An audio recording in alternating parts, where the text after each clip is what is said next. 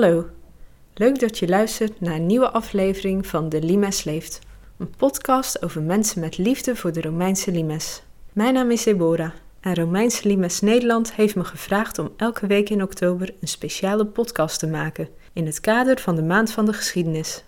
Deze aflevering ga ik in gesprek met Karin Besjes, Goris Kimmel en Theo Martens. Een bijzonder verhaal dat begint in de Tweede Wereldoorlog en dat uiteindelijk leidt tot een unieke vondst van twee Romeinse tempels onder de Grote Kerk in Elst.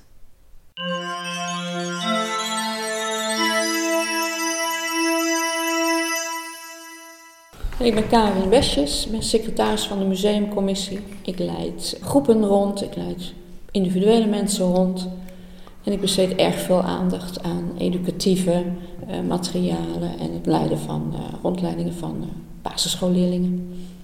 Ja, mijn naam is Goris Kimmel. Ik woon hier in Elst sinds zevenenzestig.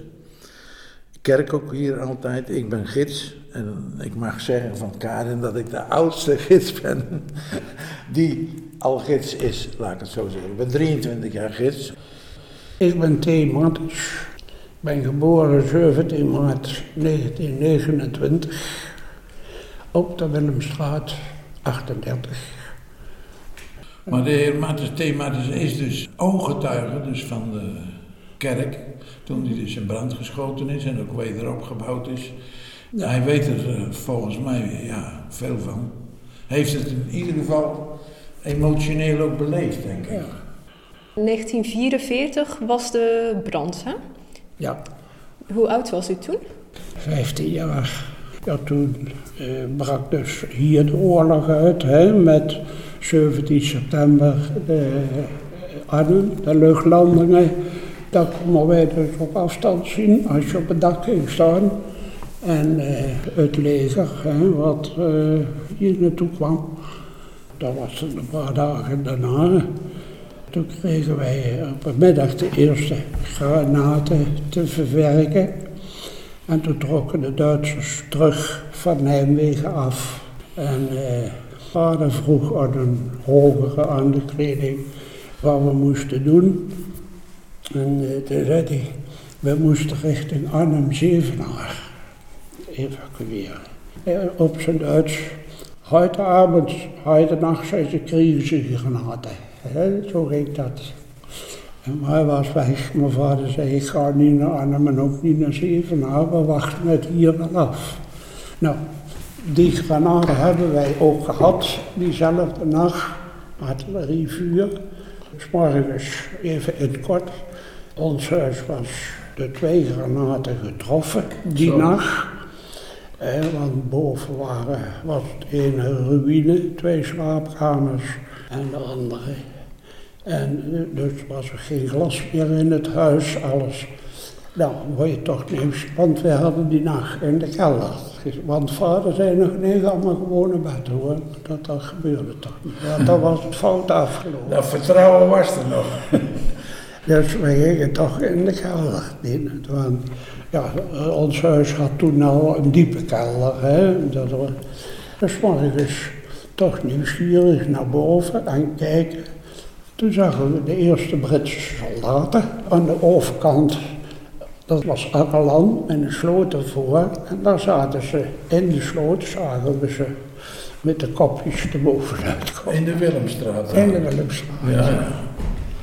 Toen leverden ze die middag een vuurgevecht. Ja, en voor mij als jongen zijnde, angst kenden we niet, want we wisten niet wat het was. Dat was gewoon nieuw en interessant. En bij ons huis naar achteren stonden twee boerderijtjes, eh, waar nu dus het Galemapark is. Daar verdedigden de Duitsers zich in die dag. eh, dat is dan verder doorgetrokken. Dus we zijn gewoon eh, ja, thuis gebleven. En alleen nog twee oudere mensen, dus Naatje Ahout, mijn vrouw, die sliep ook bij ons. En de overige bewoners waren toch die dag vertrokken richting dorp en Els, waar die eigenlijk verder terecht gekomen zijn. Dat weet ik dus ook niet. En eh, ja, er werd dus Els veroverd door de militairen. Uh, die dag erop ja, hoorden we dus schieten en dat soort dingen. Want er was de tankslag, zoals dat heette, op de Valburgse weg, hè, werd dat uitgevoerd. Verder hadden we eigenlijk niks op handen. En we waren op dat akkerland hadden we nog, ja, dus etenswaren op. En eh, andere dag begonnen ze te schieten op de toren. En dat was interessant, toen stonden wij te kijken. Ja, dat werd spannend natuurlijk. He? Dat werd spannend. Eh, dan zag je bij de toren steeds die granaten ontploffen in een wolkje. En toen zeiden we tegen elkaar, hoe lang zou het duren voor ze maar echt raken? En ik dacht de tweede of de derde dag. Toen stonden wij ook weer buiten.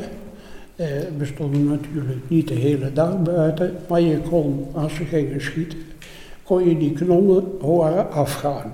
Hè? Oh. Boem, boem, boem, boem, ging dat dan. En toen zeiden we, oh, ze gaan weer op de toren schieten. Dan kwam dat niet uit de lucht dan? Nee, dat kwam eh, waar die knollen precies stonden, ja, maar precies. Kijk, richting Elde, Arnhem, hè, daar ongeveer. En toen, heel toevallig, stonden we ook te kijken en toen zagen we dat ze hem raakten op het dak. Maar toen ging die, ja, dan zie je eigenlijk in een flits gaat dat niet van splinters. En eh, toen zeiden we, goh, nou hebben ze hem geraakt. Ja, zo simpel ging dat toen. Maar hij brandde niet. En de andere dag, s morgens, zagen we hem branden. Er kwamen de eerste vlammetjes uit, uit, uit de spits. En dat heeft wel een paar dagen gebrand. Hè. En het was ook geen laaiend vuur, hè, want uh, er was eigenlijk de voeding ook te weinig voor. En voordat zware hout helemaal opgebrand is, dan brandt het een poosje. Ik denk dat hij uh, twee dag of drie uur gebrand heeft in totaal. Ja. Maar die, de kerk, dat was een doelwit omdat dat een uitkijkpunt was, Uitkijk, toch? was, was, ja. Maar natuurlijk van de Duitse kant, als je het oorlogstechnisch ziet, die wouden die kerk weg hebben, dat de Britten geen overzicht, want van de toren af kun je ja. helemaal over de B T W heen kijken. Ja, ja. En met goede verrekijkers, dan kun je tot Arnhem kijken, hè? Ja. Uh, en daarom uh, wouden ze die in brand hebben natuurlijk. En die is door de Duitsers in brand geschoten. Maar de toren is blijven staan, toch? Dus de toren is blijven staan. Dat was een omhulsel.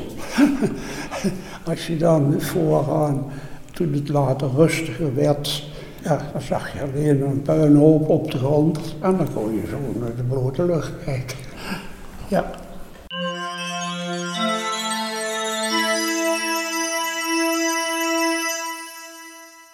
Na die oorlogshandelingen, een week of, dan moet ik schatten hoor, een week of vier, vijf geduurd. En toen kwam de verplichte evacuatie. Ja, dus er werd gewoon een aankondiging gedaan en er stonden militaire auto's klaar. En dan kon je op met wat beddengoed waar je tussen dra- dragen kon. En toen werden we gebracht naar Nijmegen. Of nee, Deerbos eigenlijk, naar het Dominicus College, dat was een papersklooster. En dan werd je geregistreerd en onderzocht of je besmettelijke ziektes had, want plat gezegd de schurf heerste toen en, en luizen. En dan werd je dus geregistreerd in, in dat klooster, ook allemaal door de militairen. En van daaruit werden de mensen verder gebracht. En dan was er sprake van dat we naar België moesten. Er zijn ook een hoop mensen naar België geweest, in het Vlaamse gedeelte, bij Heransbergen in de buurt. Ja. Ja. En eh, mijn vader zei, ja, ga, ga niet naar België. Nou hadden wij het voordeel, wij hebben een klein bedrijf gehad in recycling, oud papier en dat soort dingen. Wij hadden al een bedrijf in Nijmegen, een pakhuis heette dat. En eh, toen hebben we tijdelijk bij mensen in huis gewoond. En eh, toen hebben we in het pakhuis, in het pakhuis de boel opgeruimd. En daar hebben we toen tijdens de evacuatie gewoond. dan kun je je niet meer voorstellen hè, hoe je daar in een pakhuis tussen balen oud papier woont. En dat was behoorlijk veilig, dat was vier verdiepingen hoog. Want ook op Nijmegen schoten de Duitsers regelmatig, en dat was de bedoeling, om de Waalbrug te beschadigen. Toen wij gingen even geweren, toen mocht er één, één man thuis blijven om zogenaamd op het huis te passen. En mijn oudste broer mocht thuis blijven met de oude buurman van ons vroeger, dat was een vrijgezelle man. En toen wij vertrokken uit het huis, stapten de militairen naar binnen. En toen werd het een soort hoofdkwartier. Er waren natuurlijk ook heel weinig huizen die nog bewoonbaar waren. Ja. Alles was kapotgeschoten. Ja, aan de overkant. En die waren wel en niet bewoonbaar. En daar zaten ook de Britse militairen ingekwartierd. Die werden gewoon in beslag genomen. En jullie hebben dus de hele winter in Nijmegen gewoond? Ja. Tot de bevrijding? Ja. En dat was niet de honger, ja het was wel de hongerwinter, maar hebben jullie ook honger gehad? Nee, maar dan kom, hier was geen honger. Wij hadden, dat is een leuke anekdote, wij hadden twee varkens, werden gefokken. En dan moest je stiekem doen, want dat mocht niet hè. Want die moest je inleveren. Hè? Dus mijn broer mocht thuis blijven. En toen het water kwam, moest hij ook weg. En toen hebben die Engelse militairen hebben die twee varkens doodgeschoten, in drie stukken gesneden. En die militairen brachten die varkens in een brandselwagen in Nijmegen. Dus er zat haar en alles nog op. Een familielid was slager in Arnhem. Die heeft toen die varkens schoongemaakt en aangemaakt. Dus we hadden aan het eten geen gebrek. Alleen eh, brood was moeilijk. Ja. En in Nijmegen gingen we regelmatig de stad in. We hadden wel een kachel in die dingen. En dan gingen we eh, met die buurman, hè, die vrijgezelle man, die ging, die ging er met me mee. En dan gingen we hier en daar van afgevallen bomen hout, hout hakken voor de kachel.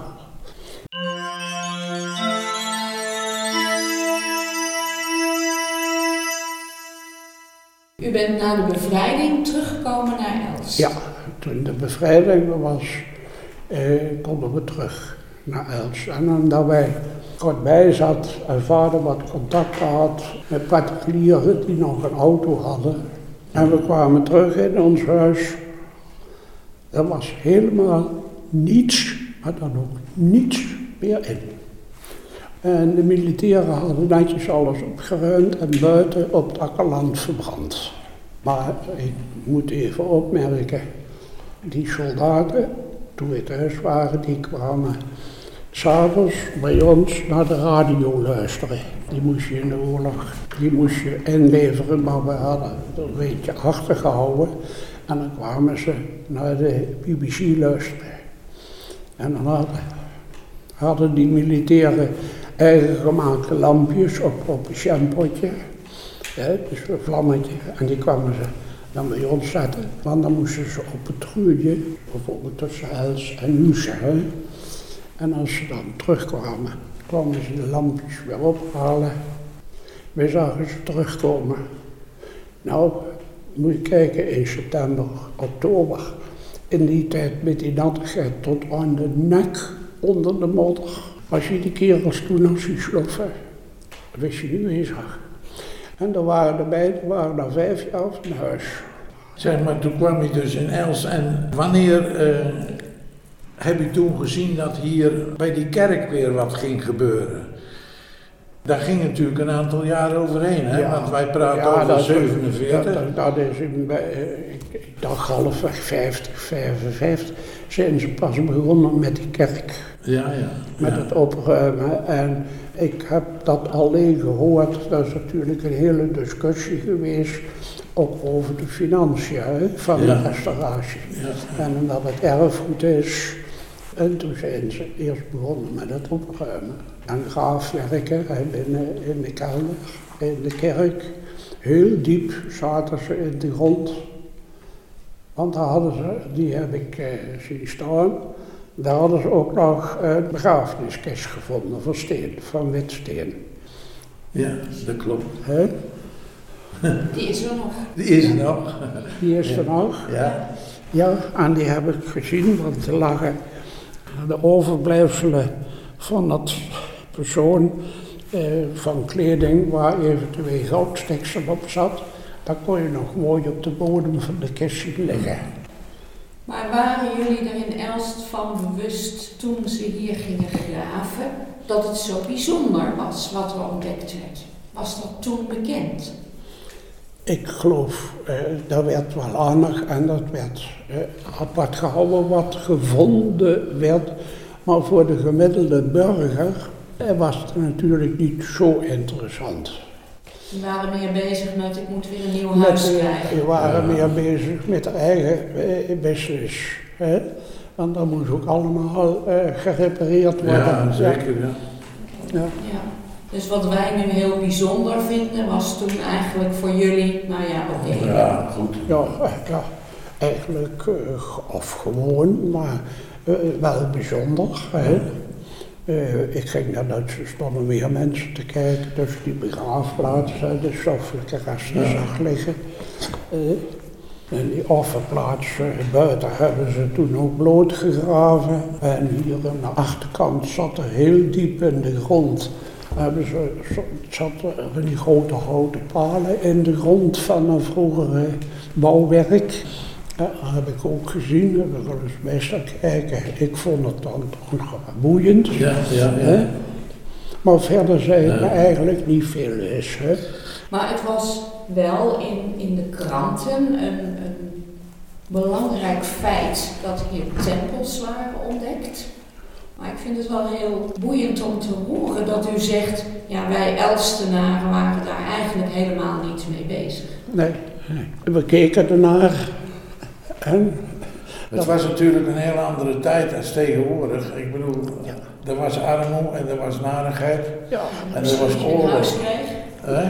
Dat was armoede. Dus uh, dat, dat is niet de eerste uh, gedachte die je hebt natuurlijk. En hè? Iedereen was bezig her en der uh, het puin op te ruimen en, en om dingen bewoon. Ons huis was bijvoorbeeld nog bewoonbaar. Met een, op het dak een groot dekleed zaten we droog. Hè. Dat hadden we al gedaan na de granaatinslagen.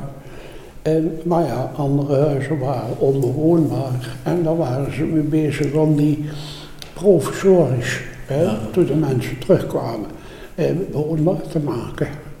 Ja, daar waren ze toen mee bezig. Ja. Dat was de oorlog. Voor mij interessant.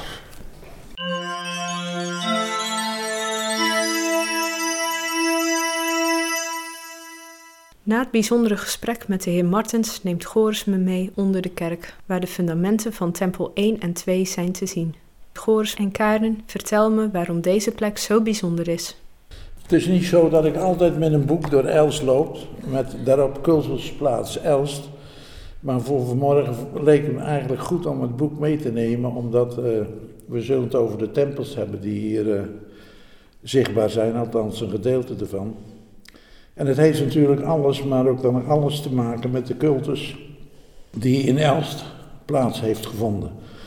Uh, de Bataven, de Romeinen en daarna, toen die hier uh, gevestigd waren, zeg maar dertig, veertig jaar voor Christus, hebben ze... Uh, eigenlijk een soort verbond uh, gemaakt, waarbij ze dus met elkaar een samenleving hebben uh, ge- gecreëerd, waar ieder een bepaalde taak in had. En de Bataven hadden de taak om dit gebied dus veilig te houden. Maar de Romeinen die uh, van huis uit wilden ze natuurlijk toch wel graag de leiding houden en de zaken regelen zoals ze wilden en... Uh, Daar hadden ze dus ook een belangrijke methode voor om dat via de tempels te doen. Want beide uh, vierden de cultus, Bataven buiten. En uh, de Romeinen die uh, dachten nou dat kan beter en die konden metselen. En die hebben dus het eerste tempeltje vijftig na Christus uh, gebouwd. Dat is maar een klein tempeltje, acht bij elf. Heel simpel, sober, maar een hele vooruitgang als je weet dat je anders in de open lucht moet doen. Ja, dat is een gevoelig moment natuurlijk, dat de een een tempeltje bouwt voor de ander, waar hij dus zijn, uh, zijn geloof tussen haakjes dan uh, beleefde. Het werkte toch wel goed, totdat ze in negenenzestig een beetje mot kregen en er kwam een opstand. En ik denk dat het tempeltje toen misschien ook wel uh, verloren gegaan is. Je schudt dat, van dat nee. Is niet duidelijk. Dat, nee, die tempel maar... is gebouwd in vijftig. De eerste gedachte was dat het in negenenzestig is vernietigd om een andere tempel daar te bouwen. Maar de opgravingen hebben aangetoond dat dat niet het geval is. Nee. Dus we weten niet wel... wat er met die eerste tempel is gebeurd. Nee, maar het is wel verdwenen. Het is... ten koste van de tweede tempel ja. verdwenen. Trajanus heeft dus die tweede tempel gebouwd. Ja, waarom dat die nou hier gebouwd is, uh, ik heb het me nog steeds afgevraagd. Kijk, we hebben hier stroomruggen, maar de, de Romeinen woonden hier niet. Die waren hier praktisch niet. Het was alleen maar een gebied voor boeren en, en de Bataven. En toch is die tempel hier gebouwd. Waarschijnlijk toch ook, denk ik dan... omdat ze vanuit Nijmegen zich terug konden trekken hier naartoe. Ze konden zich profileren. Zo'n tempel was niet alleen voor het offeren enzovoort, maar het was ook een plek waar dus allerlei zaken werden geregeld. Dus ja, dat was uh, een bijzondere plek. Maar het, uh, de tempel op zich was natuurlijk heel bijzonder, omdat zowel uh, de god van uh, de Romeinen als wel van de Bataven dus in de cella uh, kwam te staan, hè?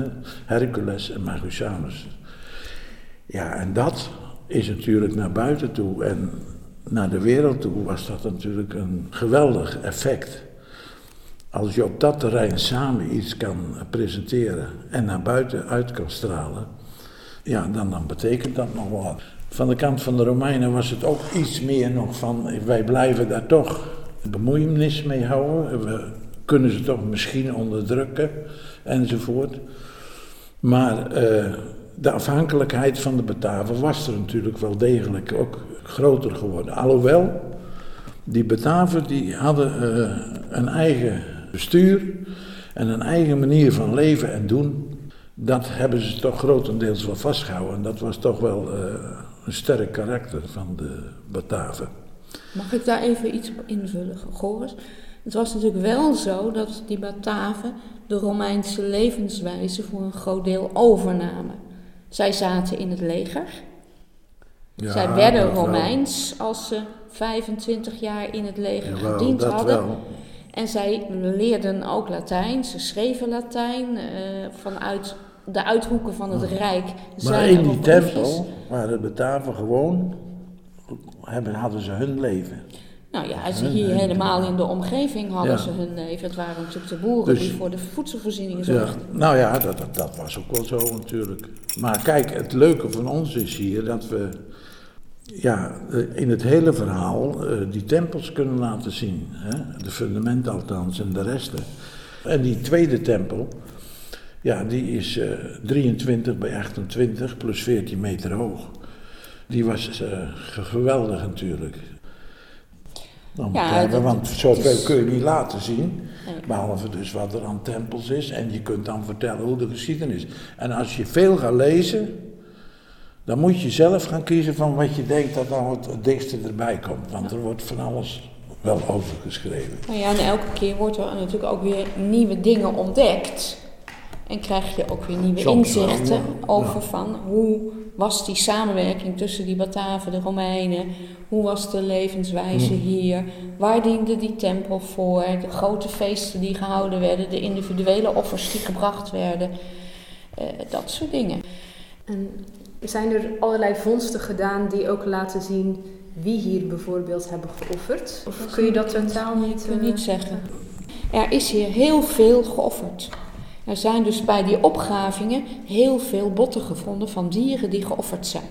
En in onze vitrine staan dus ook die drie schedels ja. hè, van de varken, schaap en stier. Zo moet Terillio-offer, ja. zeg maar. Dat en dat duidt dus aan dat er een reinigingsoffer is geweest. Maar de grote hoeveelheid dierenbotten in de omgeving duiden aan dat er dus ook heel veel gewoon kleine stiertjes waren het over het algemeen, dat die geofferd werden. Ja. En of dat nou soldaten of burgers of wie, Romeinen of Bataven geweest zijn, dat is niet duidelijk. We hebben hier een archeoloog gehad die, die, die vertelde dus gewoon dat er af en toe in de omgeving dieren werden gekocht en gevorderd om uh, die offers te maken. En dan, dan was het nog erger als met oorlog. Zoveel rook dat er de, de lucht in ging. En dan waren de dieren tekort hier in de omgeving om de offers te voorzien. Ja. Dus ja, je kun je dat niet voorstellen eigenlijk. En zo'n reinigingsoffer, wat, of, ja, wat ja. houdt dat in? Waarschijnlijk is het zo geweest dat ofwel de grond waar de eerste tempel op gestaan heeft gereinigd moest worden om de tweede tempel op te bouwen. Of het kan geweest zijn dat het bij de inwijding van de Tweede Tempel ja. is geweest. Maar dat staat er dus weer niet bij. Dat maar dat gebeurde dus heel veel. Je ziet heel veel uh, ja. reliefs ook van dat soort reinigingsoffers. He, dat er dus een schaap, een varken en een stier ter offer worden gebracht, versierd. En dat er een man met een bijl achterloopt om ze te slachten. En dat was een gebruikelijk offer.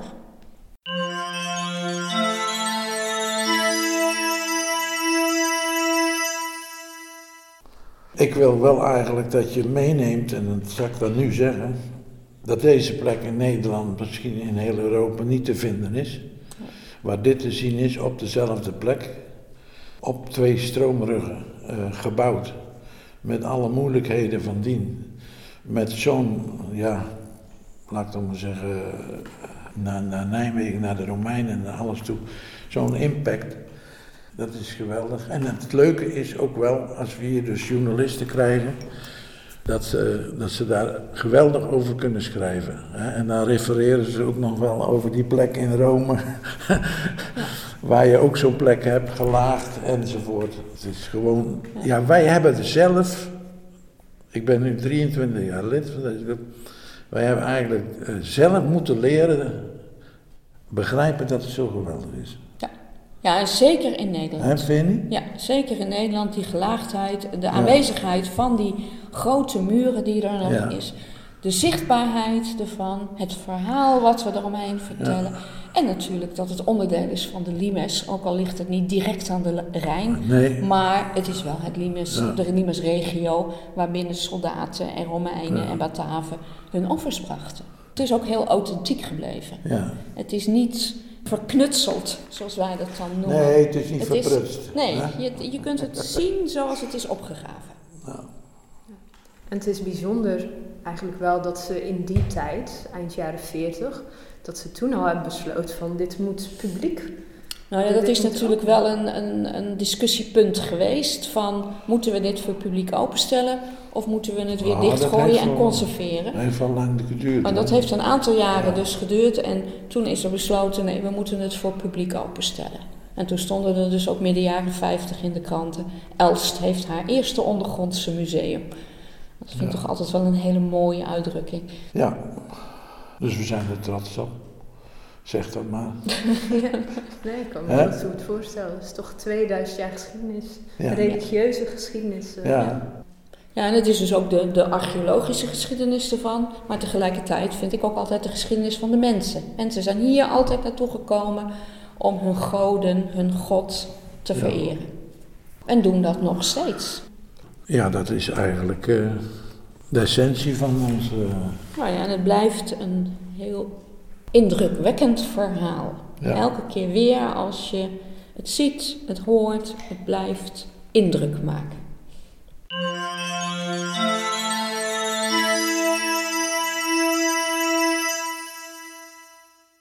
Ben je benieuwd naar deze bijzondere locatie in Elst?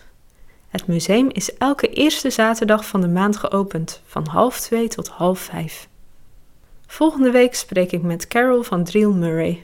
Ze is gespecialiseerd in leer en het is fascinerend om te horen welke nieuwe ontdekkingen er zijn gedaan dankzij deze leervondsten. Wil je weten wat een Romeinse schoen je kan vertellen over het leven in een Romeins fort? Luister dan volgende keer weer naar een nieuwe aflevering van De Limes Leeft.